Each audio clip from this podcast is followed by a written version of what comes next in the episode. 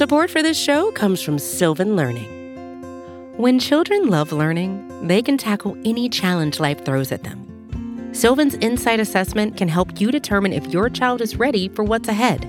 It can also identify gaps in learning and point out areas that could be of concern for your child so they can tackle what's to come. And right now, it's the best price of the year at $29. Go to sylvan29.com to learn more and get your child's assessment for only $29. That's S Y L V A N 29.com.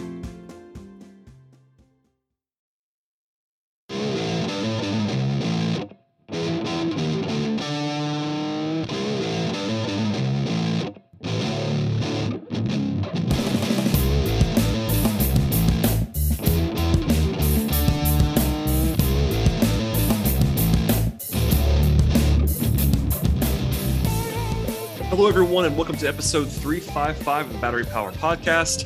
I'm your host, Brad Rowland. It is Sunday, June 26th. Uh, it's about to be June 27th, though, on the East Coast. It's a very late edition of this podcast on the heels of a late night game between the Braves and Dodgers. And here to break, break everything down about that game and the rest of the week. And let's just say a busy, kind of not a terrible week of Braves action, but also not quite as satisfying as it could have been on Sunday night. Scott Coleman is here. Hello, sir. Hey Brad, yeah, Sunday night's game was was tough. Maybe one of the the worst losses of the season. Just as close as the Braves were to picking up the series win over LA would have been really nice. But hey, they played seven games against two of the best teams in the league. Went four and three. I think you're happy with that. You've you've you're done with the Dodgers. You're done with the Padres, and then you just have the one series with the Giants left in I think September. So it's good to get those really talented teams off the the schedule the rest of the way, and it's hard to be too mad when when the team is 19 and five in June. yeah, so perspective necessary. Obviously, uh, a maddening result that we'll come back to later on in this game. Uh, not only just because of the way it all happened, but because of uh, you know it's, it's late at night. It's the Dodgers. It's Freddie, it's Kenley, it's everything that happened at the end of that game. But I, am glad you said that because it's obviously been a heck of a run still in June. Even sort of the microcosm um, point about this week, you know, when Eric and I recorded a week ago, we were talking about four and three being a very, very good result this week. And I stand by that. And it still becomes a four and three uh, positive result, even if it probably should have been five and two or something like that. Yeah. Um, this week. So, and, and what I'll say on this before we dive into the week is whenever you win 14 in a row, as as incredible as it was, I think there was a I don't know if fair is the right word, but it was against bad teams. They won 14 games against maybe five of the seven worst teams in the league. And as we know, it is so difficult to, to pull off a streak like that. But I think this week brought some validation. As you noted, four and three is not quite as good as what you wanted, but I think more importantly than the record this month, the Braves are quite clearly a very good team. This is the team that I think we all expected them to be, even with the slow start out of the gate. And sometimes it is good to go up against the best uh, that the league can offer, just as a measuring stick. I think it was a good measuring stick, and I'll take four and three against the good teams. And as long as you keep beating up on the bad ones, uh, you're going to have a chance at the end of the season. Yep, that's about uh, that's about right. And uh, obviously, it's been a good run. And generally speaking, they're still trailing the Mets, but it's been a positive performance for a few weeks now, at, at the very least. And we'll come back to that later on. Um, some news to hit on quickly here before we get to the actual results from the week. Uh, as often, uh, probably probably the headliner as of today is the injury to Ronald Acuna, who left the game in the ninth inning on Saturday with a foot issue of some kind uh, clean MRI, a clean MRI and X-rays. Um, he, he basically fouled the ball off his foot. Um, no fracture, which is a positive, but he couldn't put pressure on it on Sunday. Um, sort of a TBD as for Tuesday. The Braves do not play on Monday, so an extra day of rest probably well timed for all parties involved, especially uh, especially Ronald. But um, you know, a little bit of a frightening thing in that he was uh, you know not he was kind of I guess on one of those scooters today, and clearly a very valuable piece. Day to day is what they're saying. But of course, anytime it's uh, it's Ron Acuna or someone like Matt Olson or uh, you know Dansby or Russ, somebody that's, that's, prominent on the roster, and especially Ronnie, probably number one overall on that list, uh, you're a little bit uneasy until he comes back. But it seems like it's okay. Let's see. Yeah, thank goodness structurally there's nothing wrong, and Of course, anytime you're dealing with a bone bruise, the last thing you want to do is send Ronald out there and have him foul another ball off his foot because I think then you're just so much more likely to cause serious damage. So I obviously if if he's not able to walk on it, I know some folks were kind of questioning him being out, and then he came into the dugout or the clubhouse rather and said, "Yeah, I can't put any weight on the foot." It was pretty clear that he needed to sit tonight with the off day on Monday. Maybe he's back out there on Tuesday in Philly. That would be almost 72 hours for that foot to heal. Um, but yeah, again, I mean, we're in late June. There are bigger games on the horizon than uh, one. Even if you wanted to get the win in the series uh, finale against the Dodgers, it's it's certainly the smart move, and you're just thankful there's nothing really wrong, and and hope to get him back next week. Yeah, that's uh, well said. Um, beyond that, you have some rehab stints going on now for Eddie Rosario and Tyler Matzek. Uh, Rosario played, um, I guess, yesterday and today, uh, Saturday and Sunday eh, with Gwinnett. Um, obviously, an interesting piece that they paid to bring back, and he had the brutal start, which we talked about a lot. But um, hopefully, Eddie Rosario is Eddie Rosario, the good version when he returns. And Matzek, um, as we saw tonight, they probably use another arm probably in the bullpen uh, not that it's been a weakness this year; it's still been a pretty resounding strength, but uh, it's getting a little bit thin at certain points in that bullpen. So, you know, not breaking any news here, they would, they would be at their best if they were to have a healthy Rosario and a healthy Matzek and a, I guess, p- positive contribution from those guys. And uh, it seems like pretty soon. I mean, it wouldn't stun me if Rosario is back like this week because he seems to be kind of on track for that. But I'm not sure if there's anything else to add on, on that. But uh, come back soon, fellas. Yeah, it's going to help. I mean, it's funny how Eddie was this god in the playoffs last year. And then he came back and I mean, for one, he literally could not see the baseball with, with yeah. the with the hole in his eyeball. Um, so I think everyone is kind of not soured on Eddie, but right, like the the impression we have is a guy who literally couldn't see the ball, and and now he's coming back and had a couple of hits with Gwinnett over the weekend, and it's going to be interesting to see how the outfield breaks out because uh, assuming Ronald is healthy and God, let's hope so. Uh, you're not taking Michael Harris out of center field, who has nope. been phenomenal out there. I mean, even just in the final couple innings tonight against LA, he had two just tremendous catches. Uh, so you're not taking him out of center field other than an occasional breather. Uh, but then left field, you have Adam Duvall, who was hitting better. Of course, when he he left center field, he was hitting better, though he has quieted down a bit. The power still isn't there uh, as it's been in previous years. So you imagine that Rosario and Duvall are going to split some time. Um, we'll see about the DH. You're, you're trying to get some at bats for William Contreras, Marcelo Ozuna. If Eddie or Duvall are hitting, you'd like to have their bat in there too. So it's not a it's not a bad thing to have a couple of different options, but uh, it's uh, it'll be interesting to see how the the playing time breaks out.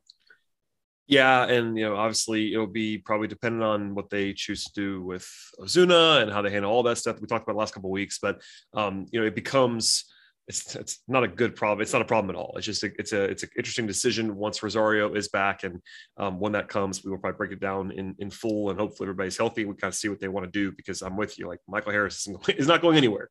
Uh, there was obviously some risk when they called Michael Harris up that it wouldn't uh, that he wouldn't be the guy all year long. But that is uh, now out the window. He'd have he'd have to go oh for a month probably to go away right. at this point. So yeah, uh, well, and even even with the glove in center yeah. field, it, even if he went oh for a month, which doesn't seem likely, but even if he did, I think I'd keep running him out there just because of how good the glove has been. Yeah, he had to be uh, Pache level at the plate um, during his Braves tenure uh, to lose his job, probably, and that would be pretty ugly in some ways. So yeah, uh, that's, that's not happening. I think Michael Harris a, is there to stay.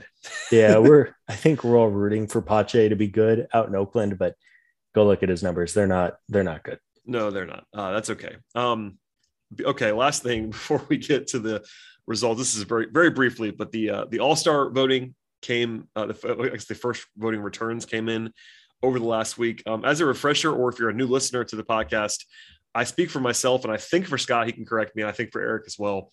Uh, we don't really care about the All Star game very much. Um, that's not uh, that's not to say we're like defiant about it, but it's not something we prioritize a ton.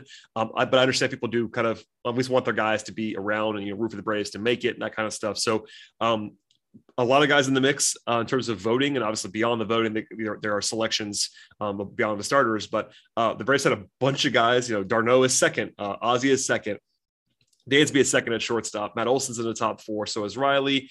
Ronnie is number two overall in the outfield and number two overall in the entire voting behind Mookie Betts in both categories. And uh, hilariously, Um, Wild Bill Contreras, number two in the National League at DH when he's played like a third of the season at DH. it's incredible. Uh, and also because they won the World Series, Brian Snitker is managing the All Star game. So there is some intrigue.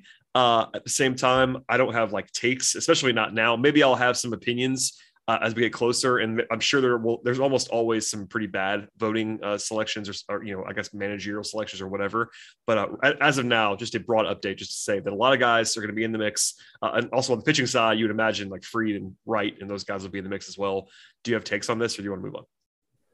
I'm gonna live on the podcast. I'm gonna drop my oh, no. All Star Game ballot. Okay, wow. and I'm gonna vote for all Atlanta Braves to sit at home I'm to vote all Braves to sit at home, put their feet up on the couch, maybe go out to the lake, do some fishing, spend some time with their friends and family.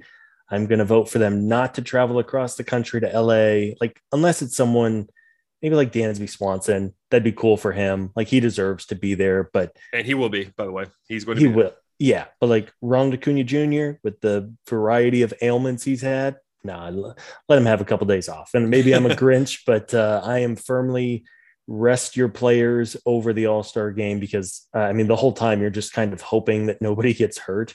Uh, it is such a long season, and having those four or five days to just do nothing mentally and physically, I think, is really good for a lot of players. So we'll see. I'm guessing the Braves will have a, a decent number of representatives as they should. Uh, but yeah, I'm not a big All Star game guy. Yeah, and you know, building on that, obviously, you know, guys who have never been there before, you want them to go there and enjoy it and do that stuff. But I, am kind of with you, especially on Acuna with the injury stuff that he's had this year. Uh, at bare minimum, I would be rooting or encouraging if I am the Braves, uh, Ronnie to not be in the home run derby. I'm sure he'll be invited to it. He is one of the game's brightest stars, but uh, I wouldn't necessarily want anything him doing anything that's not uh, normal behavior like that during the All Star game. I'm not like a zealot about it. You know, there's the whole like home run derby curse thing, which has kind of been debunked. Um, but I think that uh, I just would would not want to fool with it, basically. So I don't know. We'll get into that later on. If there's a weird omission or if a guy is starting that's a surprise or whatever, we'll get into Dansby later on this podcast because he's going to be there no matter what I think at this point. But um, that's kind of where we are on that. And the first returning, the first ballot returns came in, and I think there's like two more because the All Star game is like what three weeks away, less than that. Uh, yeah, it's, pretty, it's yeah. pretty, pretty soon. So we're, we're getting up there uh, pretty quickly here. Um, all right, let's get into what happened. Obviously, as usual, we'll kind of fly through um, the early part of the week because Sean Coleman and friends have tackled all of this stuff for the most part. But um, some broad takeaways. Obviously, they they win the they won the Giant series, a four gamer, and uh, hilariously, the game they lost they scored 10 runs. uh, that's a weird. It's. Uh, I wonder how often that happens in Major League Baseball. Uh, when you play a four-game series and the one game you lose, you score ten runs. That's yeah. got to be a bit of an outlier to search, and maybe def- tough to find out. Hmm. But uh, that's not a frequent occurrence. Let's just say. I um, think it was, uh, if memory serves, I saw this from somebody. I think it was the first time the Braves have scored double digits and lost since that horrendous game at Wrigley Field in 2018, oh where they yes. played in a literal blizzard. And I think they were up like 10 to nothing in the fourth inning. And it was like, oh, this is kind of cool. And then they ended up losing. And everyone was like, you know, why the F did we just go through that? Uh, but yeah, I think it was the first time in gosh, four years now that they've scored double digits and lost. Yeah, I'm looking that up right now because uh, I remember that game vividly. And they, yeah, they lost. They lost that game 14 to 10 uh, at Wrigley, and uh, I believe it was.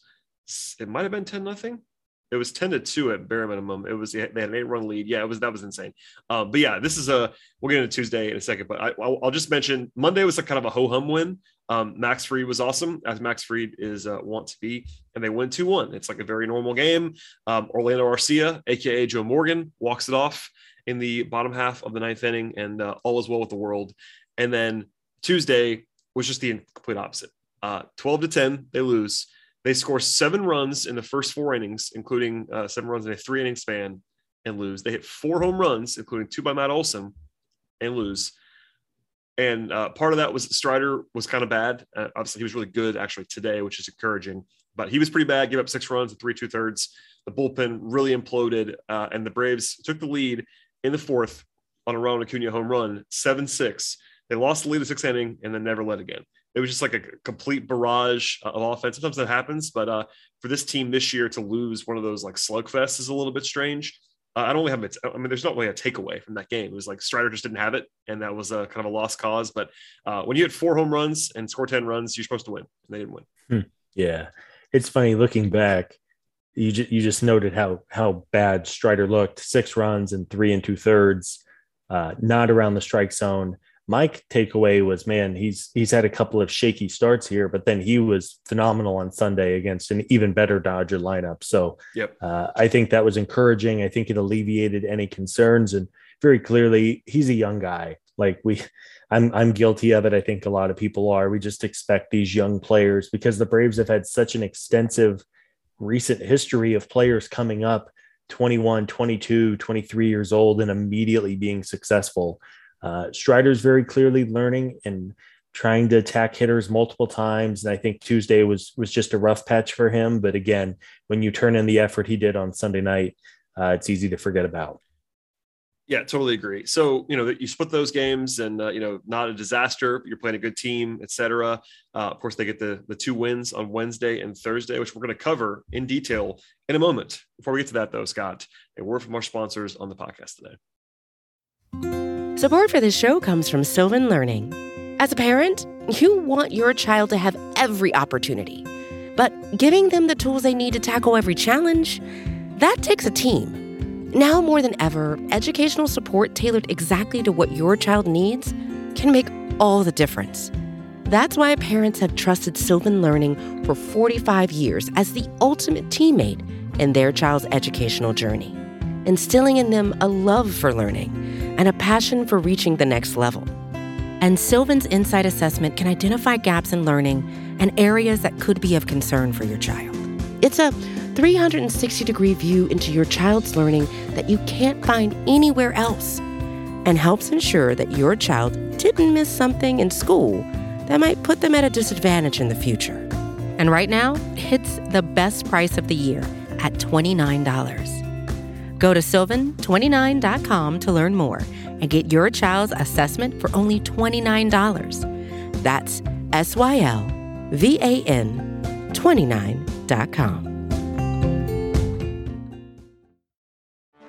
Get ready for the greatest roast of all time the Roast of Tom Brady, a Netflix live event happening May 5th hosted by Kevin Hart. The seven time world champion gets his cleats held to the fire by famous friends and frenemies on an unforgettable night where everything is fair game. Tune in on May 5th at 5 p.m. Pacific time for the Roast of Tom Brady, live only on Netflix. All right, Scott. Let's get into the uh, more more fun uh, of the weird games this week, and uh, I would say Wednesday and Thursday both qualify um, as victories. They got a they got a four three walk off win on Wednesday behind Charlie Morton, uh, who is turning the corner. It seems we'll come back to that in a second, but they didn't do a lot offensively. They go into the ninth inning down three one. Uh, Dansby homers then you get a, a weird sequence of a single, an, a Matt Olson sac fly, uh, Wild Bill knocks in the run, and then Adam Duvall walks it off from there. Um, you know, kind of the inverse of Sunday night, honestly, in that you're you're down you're down two one and kind of kind of flailing. Seems like it's going to be a loss, and then they, they just kind of come alive and win one in pretty uh, emotional fashion. It felt like like they were I wonder if they were spent, and we'll get into why I said that maybe in a second. What about Thursday's game? They kind of punted the lineup on an afternoon game on Thursday, um, but they were certainly fired up about that comeback win with good reason on Wednesday because that was a, that was a fun one. Yeah, it was, especially when you have the bad taste in your mouth of Tuesday night's loss. You yep. come back the next day. Uh, Charlie Morton was great. You noted he, it seems like he has turned the corner. Uh, over his last three starts, he has 32 strikeouts and one walk. That is that'll work yeah, that's that's big time Charlie Morton. Um, he's still. It, it, seems like he has an inning each start where he's not even pitching badly. It just seems like the ball is just finding a patch of grass where nobody is standing. And um, even in in his start, I think in Wrigley he had some bad luck as well. So he's he's. I don't want to know if he's back back, but he uh, he looks awfully good right now. Um, and as we know, if if Charlie Morton is even close to the level he was last year, um, despite the early season struggles. If he's going to be, as we approach the second half of the year, uh, if he's good, man, this team, the way that Fried and the way that Wright are throwing the ball, you mix in Strider and Ian Anderson, who we should talk about in a little bit as well. But uh, really encouraging from Charlie. And, and you're right. I mean, it was a big time comeback in the ninth against a good Giants team. Um, the Giants are a funny team. I my takeaway from the Giants series was thank God they aren't in the NL East because play, playing those guys 18 times a year would be incredibly annoying uh, because they don't have many big names in the lineup or in, in their bullpen, but they just they're really good at what they do and just kind of a pesky team. And to win three out of four was really encouraging. Yeah, the Giants, without going down the whole rabbit hole here, like the Giants are super weird. Like last year, famously, you looked at their roster compared to their record, and like everyone was baffled. Not that they had no talent at all, but they were not a team uh, a year ago that you would have thought was going to win 107 games with their roster. Like it just did not look like a 107 win roster. Um, and this is kind of the same. I mean, they're, they're not as good this year on paper or otherwise, but they are just weird. Like, and they're good, they're effective, they're deep. Um, they're kind of just like creative. They have a great, they have a great front office by all accounts. That's like really you know, interesting. And um, of course, this year their best hitter so far has been Joc Pederson, which is just like the most on-brand thing imaginable. Um, former Braves legend, of course, Joc Pederson. Um, but yeah, they're they're a weird team. I, I, agree with you 100. percent I don't want to see them very often if you can help it. Uh, even if the Braves won that series by a three-one margin this week. Um, we should mention the Thursday lineup. So I was I was poking fun at this and that and that morning I was actually working. The lineup comes out. It's a 12:20 p.m. Eastern time game for so if you're scoring at home, that's a 9:20 a.m. start for Scott. Uh, so I'm pretty sure the lineup came out like before you you were even at work or even alive that morning oh, yeah. on Thursday. Yeah, that that was uh, fun. Uh, so it comes out and uh, it's explainable by what we said a second ago. Like it was a very emotional win on Wednesday, uh, comeback fashion, but it's a 12-20 game, a, uh, a, a businessman special, as they say. Um, and they come out with a lineup that does not have Ronald Acuna in it or Austin Riley in it. You're playing Phil Gosselin at second base. You're playing Arcia at third base. You're playing Ozuna in left field. You're playing Heredia in right field. Uh, very funny. Um, I didn't mind it necessarily because every once in a while it's a, it's a great time to do it. It's a home game after a night game, uh, after sorry afternoon afternoon game after a night game all that stuff. I, I was not upset about them doing that. I just thought it was hilarious because that predictably happens and they score seven runs and win. Yeah, I mean, the fact they won makes it all the better because it seems like whenever we're good for a couple of these lineups every year where it's like, what on earth is this lineup? And then they win the game. And then they roll out the regular lineup the next night and they lose by seven, right? Like yep. it's very baseball. Uh, you're right. I mean, if we saw that lineup a couple of months ago, with no context, we would be like, what on earth has happened to the Braves, right? Like, where are half of the starters? Um, but they came out and you get a couple days off. I think Austin Riley basically sat two days in a row, which was yep. nice. We, we mentioned Acuna sitting as well. Um, you know, longtime listeners of the podcast will know that we have lamented over the years the lack of days off for players. Like they'll just be in this horrible slump, and it's like, yeah, Duvall probably needs a day off, and they would just keep running him out there. Um, it's never a bad thing to give players a, a, day of blow here and there. As you said, it was the businessman special day game after the night game, and hey, you won the game. That's all that matters. Well, Scott, there's an obvious joke um, that Freddie's not on the team anymore, so guys are allowed to take days off. He's allowed. People are allowed to take a day off this time. Uh, the enforcer is no longer on the roster. Uh, the enforcer. The like enforcer I, is not. imagine Freddie with like a sheriff's badge, like in the locker room. oh, I, I, actually do. I actually do envision that right regularly. Um, no, it's. I'm, we're kidding. I mean, you know, we'll get into Freddie in a second, but I thought it was pretty funny. Um, but yeah, that's a win. I mean, other than just like they scored seven runs, Dansby was just in a complete groove. We'll come back to him in a second. But he he had three home runs in a four plate appearance sample uh, this week, which tells you all you need to know. Um, I will just point out there was one little drawback in on Thursday, and that was Kyle Wright. Um, not that I'm worried yet, but in the last two starts, Kyle Wright has allowed 21 hits in 11 and two, sorry, in 11 and third innings. Uh, that's not what you want to see. Uh, he does have 14 strikeouts and two walks. That's a good. That's a good ratio. But uh, nine runs, 12, 21 hits, and 11 and the third. There's been some backup stuff in there. Uh, I think there's very clearly, and that's not just us, us saying that as people that would like him to do well. Uh, but are you at all concerned that uh, the Magic might be wearing off a bit? Hmm. Um, am I guy. concerned? After, after, after all, this is your guy. I, I, I have to go to you first about this. I I don't think concerned. I mean, I think Kyle was so good early on. Like his his traditional stats were terrific. I think I, I don't think he's quite that good. I think he was due for a little bit of regression. Um, as you noted, 21 hits. Most of them have been singles. I, I, should have looked this up. I think like 17 of those 21 hits were singles. He even acknowledged post game that the Giants just hit him where nobody was. And uh, as we've said, it's one thing if a guy goes out there and he's given up three home runs in a start and it's like, uh oh, something's yeah. wrong. Um, so sure, anytime, you know, 11 in a third innings, 21 hits, nine runs, not great. Hopefully that corrects itself. Uh, 14 strikeouts to two walks is really good, really encouraging. Um, so you just n- not concerned. I think you just have to hope that Kyle finds it, not only finds himself, but just the baseball is going to find a glove at some point. Uh, it's funny, it every now and then in a game, it gets talked about, oh, a team had three singles in an inning, but they didn't score a run because of whatever circumstance. And then in the bottom half, the other team hits one ball into the seats. And it's like, yeah, that's why everyone tries to hit a home run now. It's really tough to hit three singles in a row with shifting and the way the pitchers throw and everything like that. Like it, it is what it is. Hopefully it's just a blip on the radar because we know how uh, how how big of a step Kyle has taken this season.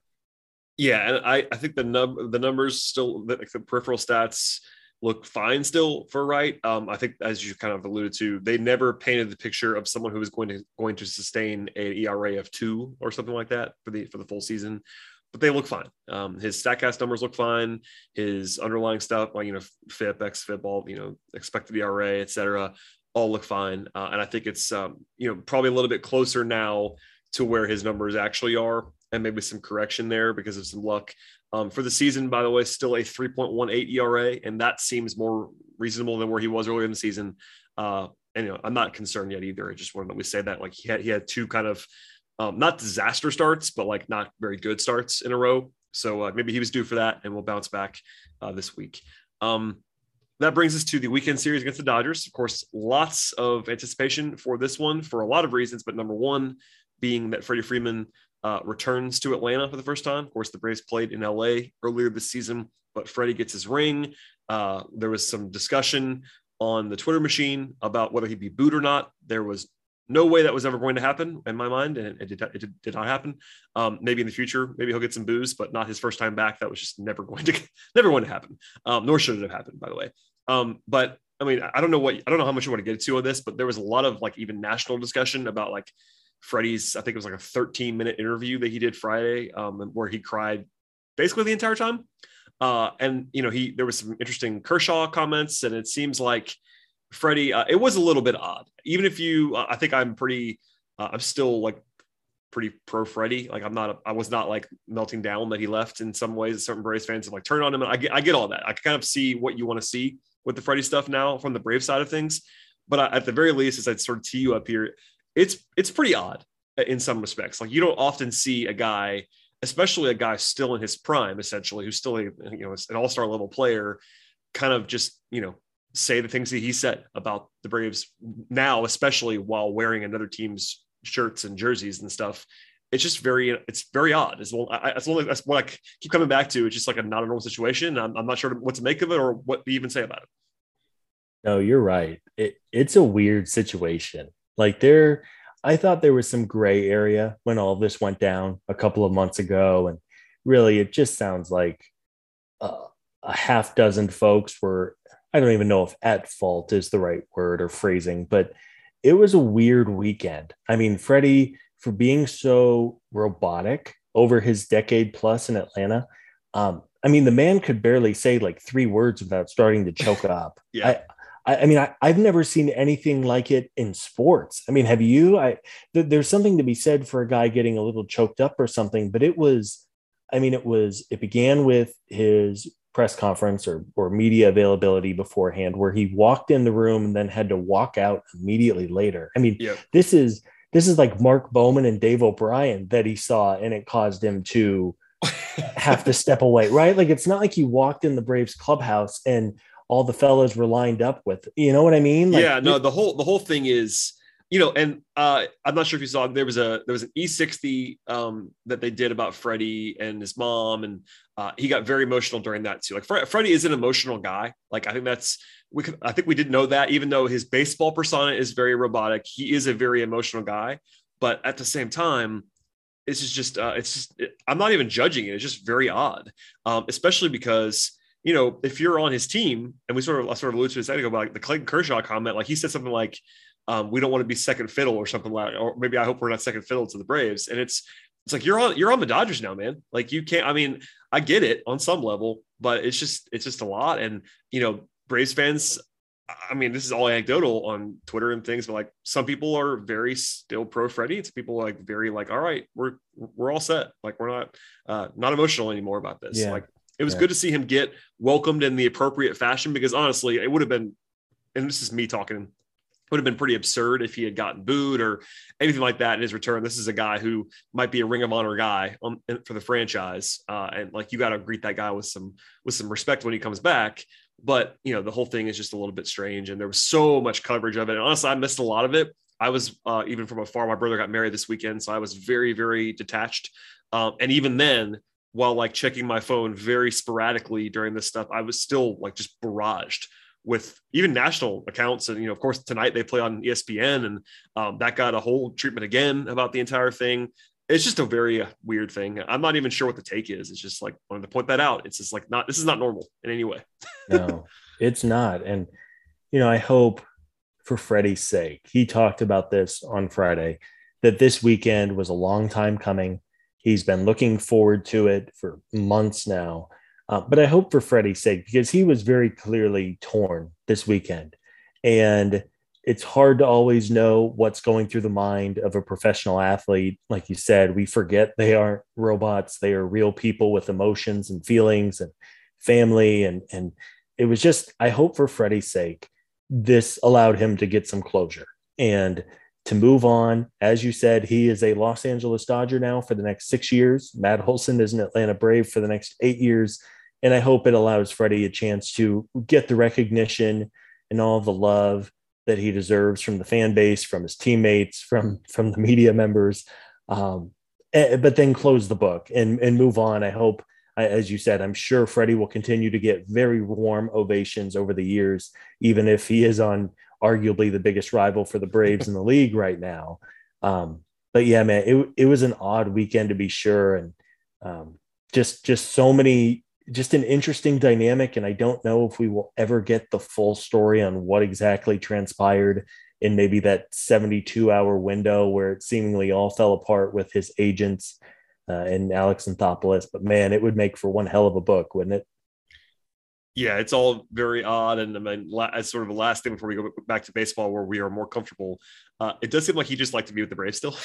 it's just this very weird thing. It's like, uh, imagine being his imagine being his teammate in LA and being like, uh, I get it, man, but like you're on our team. You know? Yeah, I um, um I have not heard the audio for what Kershaw said. Like the quote went out I there. I haven't either. I haven't. It either. got picked up, and yes. the way that somebody can like it could have been tongue in cheek. It could have been in jest a little bit, but I, I don't I don't know. And I know we need to wrap up the Freddie portion of the podcast, but like Clayton Kershaw is for one, he is the leader of the Dodgers. Let's say he, he is Mr. Dodger. And he is someone who has been around the block. He is not a 21 year old rookie who has a bunch of reporters in his face for the first time and he says something about a teammate that maybe he shouldn't. Um, I think the fact that, that Kershaw was the one who said it to the AJC of all places might have been a subtle hint of like, okay, Freddie, like we, we don't want to keep doing this. Like you're you're one of us now. Um, so yeah when when the kershaw comments came out this morning or late last night whatever it was uh, that was eye-opening too. And it's uh, it is a fascinating situation it really is uh, alas we will move on to where we normally are about baseball things but it was it was very strange um, so they lose friday in that game that was overshadowed by Freddie's return. You know, the only thing that I wanted to at least note is that Ian Anderson was not very great on Friday. The offense didn't do anything either, so it wasn't like he had any help, but allowed all four runs. Uh, it was four walks, six hits in, in the four innings that he pitched. Um, you know, Ian, we've talked about a lot, so I'm not even sure what else I can, like new to say. He's just not been all that good um, as a regular season entity over the last two seasons. Like he's been fine, but he's not been great, and that's been the case again this year. His ERA is 4.6. He's walked more than four guys per nine, and uh, he can't live there. I don't think in terms of being like a high, high, high end guy. But um, this is a repeat in some ways. But it's the Dodgers. It's like you want to grade on a curve on some level. The Dodgers are awesome, so not, not a huge surprise, but you know, kind of a middling start again. Yeah, we, you said we've we've touched on Ian quite a bit. I don't want to beat him down because, as you noted, pitching to the LA lineup is really tough.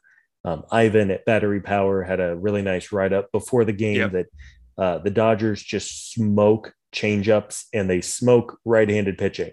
Ian Anderson is a right handed pitcher who relies very, very much yeah. on his change up specialist in some ways. So, yeah, it is the worst possible matchup for him.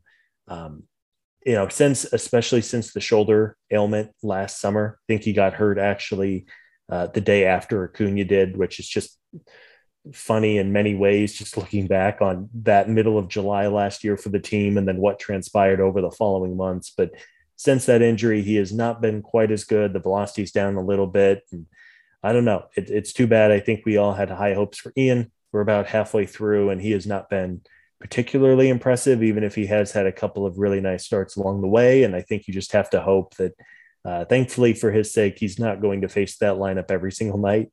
Uh, and you just hope that he's able to find some consistency. Yeah, that's uh, all I got on that as well. Um, Saturday was a fun game in a good way for the Braves. It felt like a kind of a, kind of a playoff game in some respects.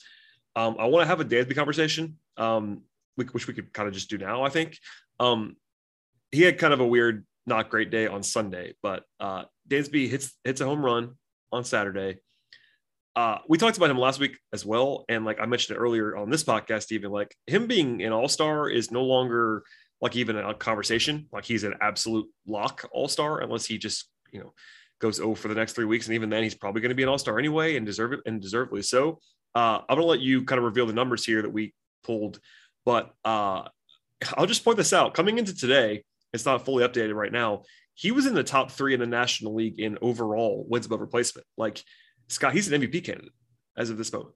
Like not not not all star candidate. I mean, obviously he's that he's an MVP candidate in the National League as of June 27th. That, that, that's where we are with Dansby Swanson. That's what he is. Yeah. Well, and it's it's crazy to say that because you consider how poorly his season began. Like he was setting records for strikeouts. Yes, like like, like 150 year old Major League Baseball record for strikeouts. I think it. Like I mean, it's it's a credit to Dansby. It's a uh, his bank account, his future bank account, is really thanking him because he picked a hell of a time to have a career year and as you noted, he's it's not hyperbole to say that he is in the National League MVP discussion as much as there can be one at the end of June. Um, he is a lock for NL Player of the Month. Like it would be an injustice if he doesn't win. Um, I mean, he talk about a guy who uh, is putting it all together, and you have to hope he, he's currently even as we sit here through what 75 games, he's already set a career high in war. Now, war is not a counting stat, it goes both ways. So, of course, if he goes 0 for his next 50, it will come down. Uh, but either way, he is on pace to shatter every career high. He's already set a couple of career highs with like stolen bases too. Um, so he's he's having a hell of a month and really just a hell of a year. And it's good for Dansby. I think it's the season that we always hoped he would be able to have, and he has picked a really good time for it. Yeah, I mean, uh, even with um, a rough one today, his um, full season numbers, and this is uh, before we even get to anything else about his bat, like by all metrics, he has been playing elite defense at the number one at the number one position on, on the diamond at shortstop. And that that provides a sky high baseline. If you're a longtime Braves fan, you might remember the Andrelton Simmons days where basically it didn't matter what he did at the plate because he was so good defensively. Um, Dansby isn't quite that, but he has been um, a top 10 defender in baseball conservatively this year. Uh, in addition to the fact that he is posting a 304, 367, 504 slash with a 142 WRC plus. Uh, if Dansby is even a league average hitter, he is a three or four win player. If Dansby is this hitter, he's a seven win player, eight win player, like that kind of player. Um, I think that we've been saying for a while that he probably isn't going to keep this up. I still believe that, but his June has been just ridiculous. And uh, while I don't think he will finish the season as a top five MVP candidate, uh, if you were voting today, he would have to be in your top five. The only guy with a definitively better profile in the National League this year is Manny Machado in terms of the like advanced metrics and war and all those things. The only there really is, there's really only one guy in the, in the National League that's been like in a different tier from Dansby as a hitter, and it's Paul Goldschmidt, um, who's been just out of his mind this year. I think he's got like a you know 1050 OPS and 18 home runs, etc. But I mean, the fact that Dansby so far this season, as of this moment, I'm looking on Fangraphs right now, um, among qualified hitters, he is uh, in a tie for 10th in WRC plus. Dansby Swanson is tied for 10th in the National League in WRC plus. Plus, and I say that in, in addition to his elite shortstop defense, that is a player that's an MVP candidate. It's just what it is. So, yeah. And we know with Dansby, he's always been hot and cold, right? Yes, like yes two weeks, he looks like one of the best players in the league. We're already we're all ready for it, Scott. It's unfortunate we're all ready for it in some respects. And it is, but it's funny because I think we've done. I mean, we do this podcast every week, and it feels like every weekend for two months now we've been saying, "Okay, Dansby's probably going to cool down now," and he's he's still chugging along. And as you noted, even if he is not like an otherworld MVP candidate, he is still a very good ball player. He's 28 years old, very much in the middle of his prime, and um, you know, he he keeps it going. I love him in the second spot right now. You talk about the lineup with Acuna at the top and even Michael Harris feeding into that. And then you have Dansby too, Matt Olson, Austin Riley. Like it's it's a really good spot for Dansby to be in. And he is a big reason why. Again, we, we noted the Braves are 19 and 5 this month. Uh, he is a very deserving player of the month candidate. And I, I think it's just about a lock. He'll get that. He'll get the All Star game in some capacity, as much as we uh, jokingly lamented it earlier in the pod. Uh, but yeah, hats off to Dansby. He's having a heck of a year. He has. We'll come back to that. If he's if he remains an MVP candidate, we'll do more on that later on. Um, one more big picture thing from Saturday is that uh, you pulled this because I, I, was totally out for the wedding purposes. But Dave Roberts said uh, about Max Fried that he believes he's the best left-hander in the in the game, which got me looking for stats. Uh, but what, what was your reaction when you saw or heard that from Dave Roberts? Did you did you just snap agree with him before looking it up? Like, what, what did you think when you when you heard him say that about about Fried? Yeah, I went straight to Fangraphs to look it up. Which, which, is very on brand, I think, for a lot of baseball fans who are into stats. Um, it's it's not crazy to say. I mean, he's Max is at the top of his game. Uh, he's had two tremendous starts against LA this year. Uh, I think he had seven shutout in uh, on the road back in April, and then of course was really good and just had some bad luck on Saturday night to prevent him from having a shutout. Uh, Max, if he isn't the best, I, I, I don't know if you could name two or three guys who I would take over him. Carlos Rodon is really good. Uh, Clayton Kershaw, who sits in Dave Roberts' own clubhouse, is is also really really good whenever he's healthy, and a couple others. But yeah, if you want to tell me that Max is the best lefty in the game, I I don't think it's crazy to say. I mean, it's definitely not crazy. You can go through it, but the one that I pulled for our purposes here is that basically since the start of the 2020 season, which is you know two and a half seasons now uh, worth of data, he is number six in all of baseball. Uh, this includes right-handed pitchers. Number six in number six in all of baseball um, in Fangraphs WAR, and number four in ERA among qualified guys uh, and the guys that he's behind are all right-handed. So he is number one in Major League Baseball among left-handed starters in both Fangraphs WAR and ERA for three for the last three seasons. Yeah, I, like if, that, look, if that's where if that's where you start. Like I mean, I'm not telling you that he's definitively the, the, the best left-hander, but that's a pretty interesting argument to make if yeah. you want to just go with the numbers. Like he's got the numbers. So. I mean, and he pitches like it too. Like I don't want to say that like Tony Gonsolin, for example, came into the game tonight with an 8-0 ERA and a or 8-0 ERA, 8-0 record and a 1.59 ERA. Yeah. He's good, but when you watch him pitch, like you don't think of a guy like him as a 1.59 ERA guy and undefeated. Uh, Max pitches to what his stats show. I think he's even better because he had a couple of kind of those fluky first. He lost his first two starts. If you remember, he lost to mm-hmm. the Reds and the Nationals, which is pretty funny looking back on it. Um, but on opening night, he had a, just a couple of like bloop singles into nowhere that cost him the game, and then same game with the with the Nationals a, a couple days later. Um, so since those kind of first two fluky starts of bad luck, he has just been as good as anybody in baseball, and as we've said, it's it's just fun to watch Max pitch. Yeah, it really is. So, you know, we could do a whole deep dive on that, but uh, I think it's certainly not crazy. And I was just, uh, I wonder what people's reaction was to that, to seeing the opposing managers say that. Because, you know, opposing managers might just say some stuff uh, really nice about their opponents, and that's not, a, that's not out of the ordinary. But for uh, it to be, you know, easily backed up by evidence is also interesting on some level. Um, other than that, you know, Saturday's game was fun. Uh, Dansby and Marcell Ozuna had the two run game winning home run basically in the eighth to break a tie that was ended up being the victorious swing. And then Sunday's game, less fun. We'll go quickly, but we're recording this. Um, so Sean's not obviously done the Daily Hammer about this game because it just happened. Um, a lot of good on Sunday until the very, very end. Uh, Spencer Strider was awesome, as we mentioned before.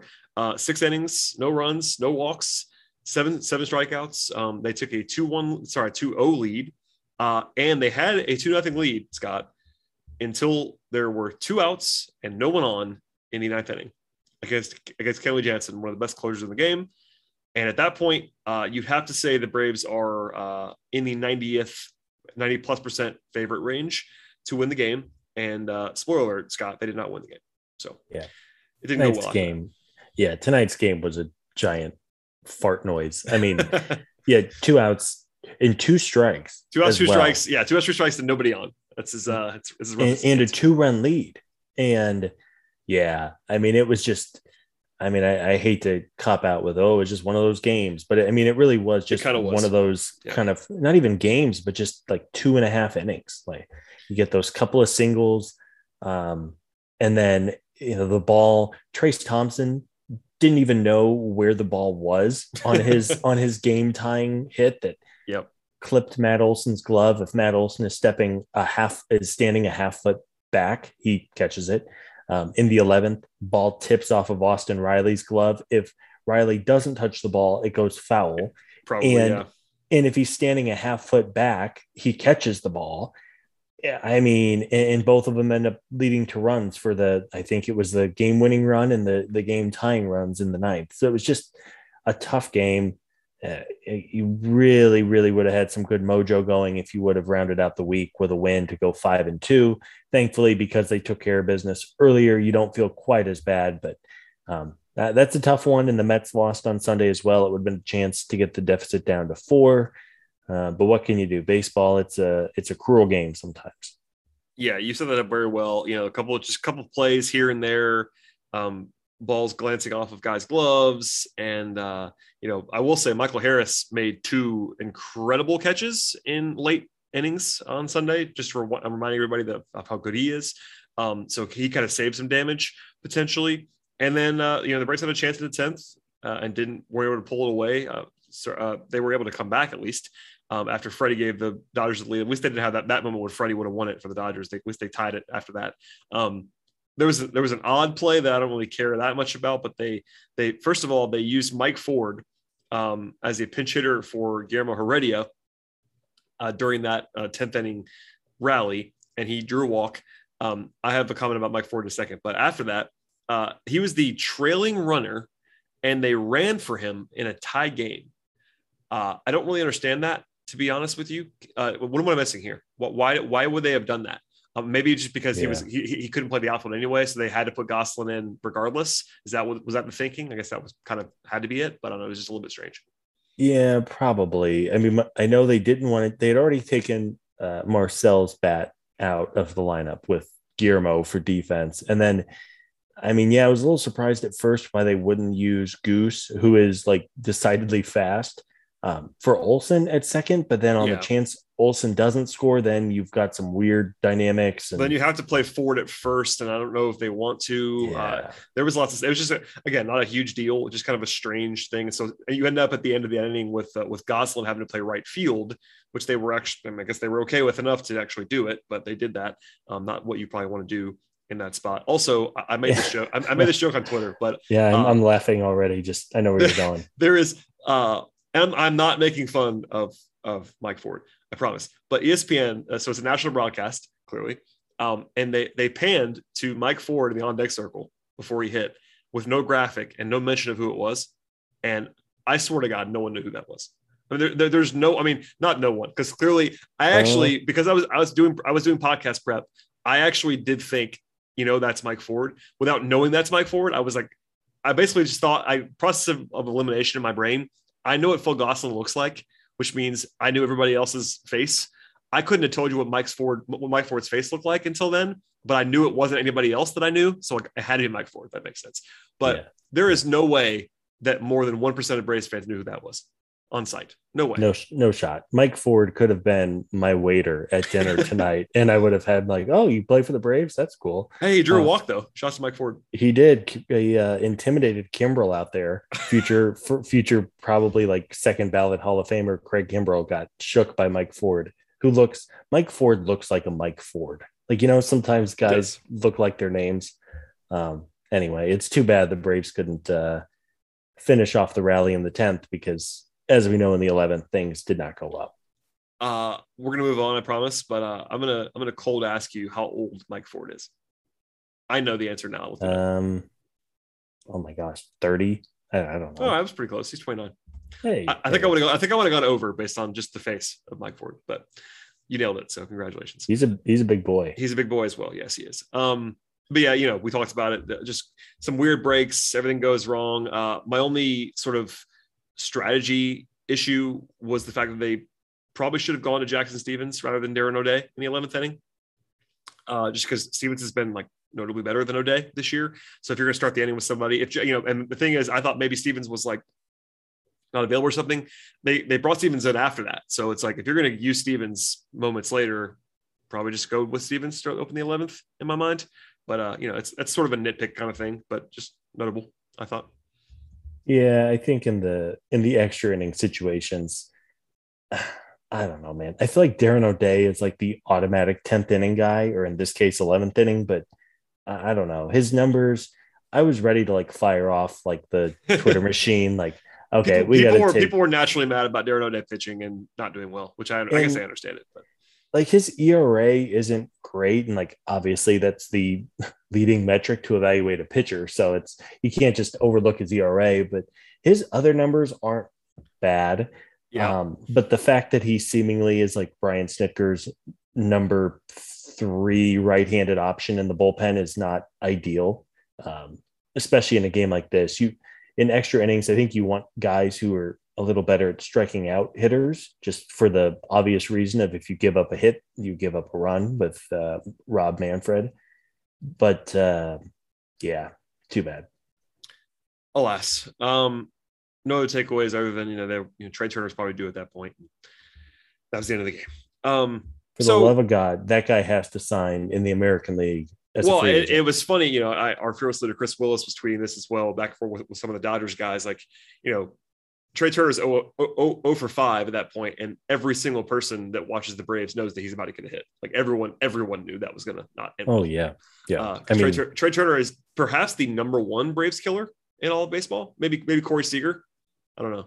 Uh, is Trea yeah, Turner like the number one guy of, of like guys who are already awesome but also kill the Braves? I think hmm. I think I think he might be I think he might be the guy. Am I at least in my brain? I think I would be more afraid of Trea Turner than like, like anyone in the world. Basically, yeah. I mean, he's up there for me. I mean, obviously being in in Washington all those years, Bryce Harper just yeah, scares. Yeah, he's good. Like I just imagine every time Bryce comes up, the ball's going to get hit 450 feet. Um, Garrett Cooper with the Marlins has turned oh into like God, what a pull that is. You're right though. Babe Ruth against the Braves. I mean, if if I had to put a million dollars on it, Garrett Cooper is getting a hit. Uh, but no, it's the and I looked this up and then we'll move on. Maybe the wildest part of the entire Braves World Series run was that Trea Turner was six for 27 in the NLCS. Yeah, and of, of those six hits, half of them came in game five, which was the the blowout loss in LA. Like the yeah. Braves scored early and then I think had like one hit the rest of the way. So essentially, other than a blowout game five, Trea Turner had three hits in the five games of contest. Uh, that that's like a miracle. And uh, yeah, just another uh, a little fun fact about that World Series ride. Yeah, and uh, Garrett Cooper to your point, um, has a 341, 421, 508 slugging percentage. Uh, so that, that, that's a slash against uh, the Braves his career. So Ooh, seems low. It does seem low, but that's also way better than he ever is against anybody else. So uh, maybe that's what it is as well. Uh, so yeah, we, we talked about this earlier, but you know, four and three week, not so bad. Uh, 19 and five for the week. Sorry for the month. Uh, they they're still leading the uh, National League in home runs, slugging percentage, batting average, and OPS for June, and they're also still number one ERA in the month of June, even with tonight. So not so bad so far.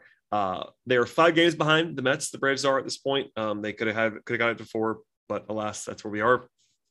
Day off on Monday, and then uh, a couple road series this week. They play at the Phillies, and then they play at the Reds over the weekend. Uh, Philly has been quite hot recently as well. In fact, they are uh, in the same sample size. The Braves are 19 and five. The Phillies are 18 and six. So they've been right there, um, scalding hot. Uh, but no Bryce Harper, who is now injured for a while. Um, that's a big loss for Philly in a number of different ways, but he's their best player. So that's obviously a, a downgrade for them.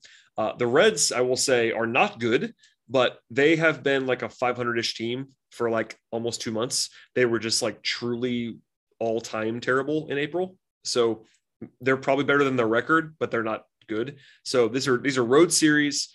The Braves are you know definitively better than the Reds. Um, I think they're still better than the Phillies, um, even if it's even if it's if it's, on, if it's on the road. I think that this is a week. This is a week where again you probably have some advantages built in, despite being on the road over six games. But uh, I wonder what you sort of foresee because you know the uh, the gap is five games, and that's not nothing, but it's also uh, semi manageable and uh, by the way, the Mets, uh, just for record, record purposes, have uh, home games against the Astros and Rangers this week. The Rangers are not good, so that's notable as well. Yeah, um, you know it's interesting. It seems like for as much you know, we're halfway through, and the Braves have played what four games against the Mets, and there's a lot six, more coming. Six against the Phillies, I think. So um, you know, to be 75 games in and to have, and I think one of not issues, but one of the reasons for that is in the first week that got postponed. I believe one of those series was supposed to be against the Mets, so that's that why right. yeah. there's been so few games. But yeah, anytime you look at the division, you have to remind yourself there are 15 games left with the New York Mets, so we have a long way to go. Hopefully, the Astros do us a favor, win a couple games. Uh, you know, against Philly, you noted no Bryce Harper, though. Um, I feel like every time the Braves and Phillies play, they face Aaron Wheeler or Aaron Wheeler, Zach Wheeler, and Aaron Nola, and they're going to see both of those guys this week. Um, they're also going to see Ranger Suarez, who's pretty solid. Um, and then with the Reds, as you noted, they're a bad team. They're a team that you should at least win two out of three against. But I believe, as fate would have it, the Braves are look like they will see both Luis Castillo and, and um, uh, Mahle, Mahle uh, as well. So it's it's going to be a tough week, and hopefully uh, six games. You you hope for a winning week, and just keep on, you know, just keep on keeping on. Yeah, and kind of quietly, uh, Aaron Nola has been really, really, really good this year for Philly. So that's a matchup where uh, I, am pretty confident at this moment that the Braves will be betting underdogs in two of the three games against Philadelphia because you play it, on the road. If you face Wheeler, uh, especially without Fried being the opponent there. You're going to be the underdog in that game on Tuesday. I would I would imagine when it starts. And then Thursday is Anderson versus Nola, and I think on the road with Nola on the mound, it's going to be Philly favored in that game as well. That doesn't mean anything necessarily, but uh, just it's just for some context, like not the greatest matchups in the world in that series. Um, and you mentioned as well, you know, the, the Reds are using their best guys in that series as well uh, on the road, and again, they're they're more competitive in my mind and in the numbers um, than their record indicates. So, not a given that they're going to go out and win four games this week. Uh, would it be nice if they could steal a couple of road wins here? That would be good. Um, after that, by the way, the Braves play, I believe it's 10 straight at home um, from July 4th to July 13th. So this is uh, their longest road trip remaining in the first half of the season. Um, is this is this week's series? This week's yeah. uh, pairing of series. So interesting without, stuff. Yeah, without looking it up, I would wager the Braves' record in uh, Great American Ballpark is not good. Like over the last decade plus, even as the Reds haven't been very good, I feel like that's just a weird park. Do you do you have similar vibes? I don't know. Am I? I'm trying to remember. I mean, I, I, can think of some games that did not go well there. Um, yeah. I'm trying to think of like there's like a lopsided it's, kind of nature thing there. I, I can't remember really. And it's such a small park that you would think a team it's that hits home for sure for a team like the Braves, especially this year that hits a lot of home runs. Hopefully, it plays to their advantage and they can just hit some. Like again, it's like thinking about Adam Duvall's profile. He was the perfect player to play in that stadium because of his his not home run or bust, but for years his offense has been heavily reliant on home runs. Uh, anyway, I'm way off tangent here, but as you said, it's very It's- late. Listen, it's 12:40 a.m. Eastern, uh, so I'm I'm I'm dead to the world at this point. Um, yeah, that's where we are at this point, and Yeah. uh, we can wrap it up. I I just feel like uh, it was still a positive week, and that's it could get easily lost. I imagine it might get easily lost because it was a national TV, uh, not very fun result on Sunday. But uh, four and three against the Giants and Dodgers is always acceptable. Basically, there's no scenario where it wouldn't be unless you just you know know in September had to go out win six out of seven to stay alive or something like that. But other than that, uh, without without context, four and three against those teams, even at home, is uh, totally fine and solid. And you know, 19 and five for the month uh, is a good spot to be in. And I, you know, you're, you're still facing the Mets, and uh, I, I I have faith in the Mets doing Mets things. Um, one final check in before we sign off. At this moment in time, the Braves have, according to 538, a 79% chance to make the playoffs and a 30% chance to win the division. Does that seem low or high to you on either side? Um, playoffs seems low. Divisional, I, I think the playoffs number sounds low just because I think Fangraphs is a little bit higher. I was looking at it the other day. Playoff seems low. Division, I mean, if if I had to bet every dollar to my name, I I would probably go New York as of this, just because they have the five game lead and they, I mean, they're a good team. I'm not trying to be a Debbie Downer. They're a good Sure. team, but you know, fi- again, 15 games, anything can happen in those, and not just 15 games, but we baseball is such a funny sport. We've played 75. Uh, what's that? Almost 90 games left that we still have to go for most clubs. Like that, that there's a lot of baseball to be played. Um, yes, I would say. I mean, I I think this is clear. I mean, knock on wood, and I say this knowing what happened last July. Knock on wood that short of just catastrophic injury, I, I think this is a playoff team pretty easily. Um, I, I don't believe in even if even if they don't win the division and they're a wild card, and really with with the new wild card, there's certainly a benefit of being the one or two seed because you don't have to play that extra series. But really, unless you're the one or the two seed, it, it really doesn't matter if you're the three to the six Yes. uh, in terms of seeding. So um, get in the playoffs again. If any team knows that you just need to get in and play good baseball, really, it's not just the Braves. The Washington Nationals did it in 2019. Um, like you get the dance, you're playing well, you see what happens. Um, but yeah, I would I would take the over. What was that number? 70, 70%? 79 79 percent um Yeah. the only caveat there i think i agree with you is the fact that while there are three wild cards now um at this moment in time the braves are only two games ahead of the giants who would be the first team out right now so like that's a lead but they're only two games ahead of the giants and three ahead of the phillies so like there are it seems like at this moment uh, there are there are five teams for three spots in the wild card slash playoff race. I mean, obviously division stuff can count as Yeah, well, but yeah. um, talking about the the Padres, Braves, Cardinals, Giants, and Phillies right now, those five teams in that order in the standings um, would be playing for three wild card spots.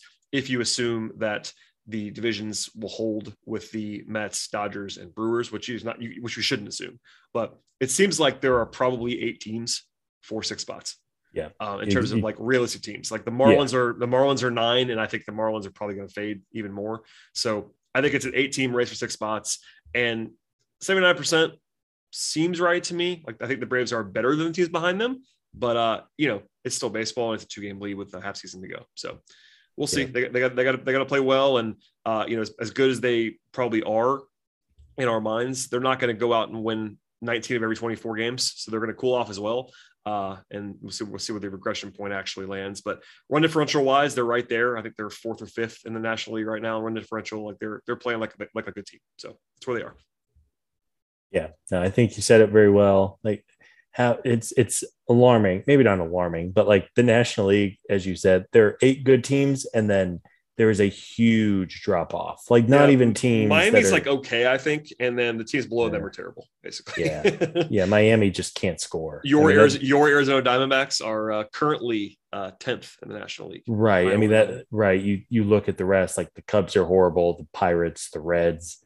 How about, the Na- how about how about the Nats with the worst with the, with the worst run differential in the National League right now? Well, and the crazy thing about the Nationals is they're probably they have pieces to sell. Like they're going to sell Josh Bell, Nelson Cruz, anybody in that bullpen. Like they might. They've they, they have also allowed the most runs in the majors by a decent ooh. amount so far. So and they have uh, yeah i mean you talk about hey they won their world series like it's funny we always sure did. hypothesized if the braves won the world series and then were terrible for five years and that's just so rare because obviously you have to have a really good team but like the nationals are living proof that you need to get your championship because you don't know when your window is going to shut um, that window is shut and closed and slammed and super glued because they are going to be uh, bad for a long time, I think. But yeah, anyway. they they won they won the World Series as a wild card team in 2019, and uh, they've been below 500 the last three seasons. They were terrible last year, and they're worse this year. So, uh, yeah, yeah. Anyway, and we'll we'll see if they're fortunate enough this time to get two like transcending talents in the draft with. back to back. I mean, right, Bryce Harper and Stephen Strasburg back to back one one picks. I mean, that just doesn't happen, especially in a sport like baseball. So uh, because it's we'll, we'll see how that this rebuild goes. But anyway, we're we're deep down the rabbit hole at 12:45 in the morning. We are. We'll, we'll, the... we'll, sign off. Scott, uh, anything to plug this week? If not, please let people where they can find you if they're new listeners to the podcast and uh, talk about your uh, your your abiding love for something Arizona Diamondbacks baseball or something. Yeah, uh, yeah. Go Braves. Uh, yeah. Thanks everybody for tuning in. Scott Coleman 55, BT Rowland on Twitter, I believe, is, is, is your handle. Correct. Battery power, lots of good stuff. Be sure to follow the staff. Uh, really do appreciate you guys tuning in. It's a lot of fun, especially when the team is playing so well. And um, glad to be on with you, Brad. And and hopefully you were able to get some sleep after you, you live a uh, you live a busy life, my friend. Uh, this was a particularly wild one. Uh, my brother again got married on Saturday. I was the best man, which means rehearsal dinners and weddings and family in town and best man speeches and all those things you have to do. Uh, it's just part of the part of the fun. So yes, I'm a little bit little bit out of gas at this moment in time, but uh, yeah, please follow Scott on Twitter. Follow me on Twitter if you'd like to. Follow the site at Battery Power SBN. Please subscribe to this podcast in which you get an entire podcast network. In fact, it now has four shows for the price of zero dollars. You have this show, the flagship, with myself, Scott, and Eric Cole most of the time. And then you have Daily Hammer with Sean Coleman, talking about the uh, sort of the bite-sized stuff on, daily, on a daily basis. You have Road to Atlanta with Eric and the minor league crew, and then a newly launched podcast with uh, our friends Kris Willis, the fearless leader of the site overall, and Stephen Tolbert, doing a little bit more of a deep dive on a topic or two each and every week. So we're blowing it out on the podcast network please subscribe. Apple, Spotify, Stitcher, etc. With all that said, thanks for listening. We'll see you next time.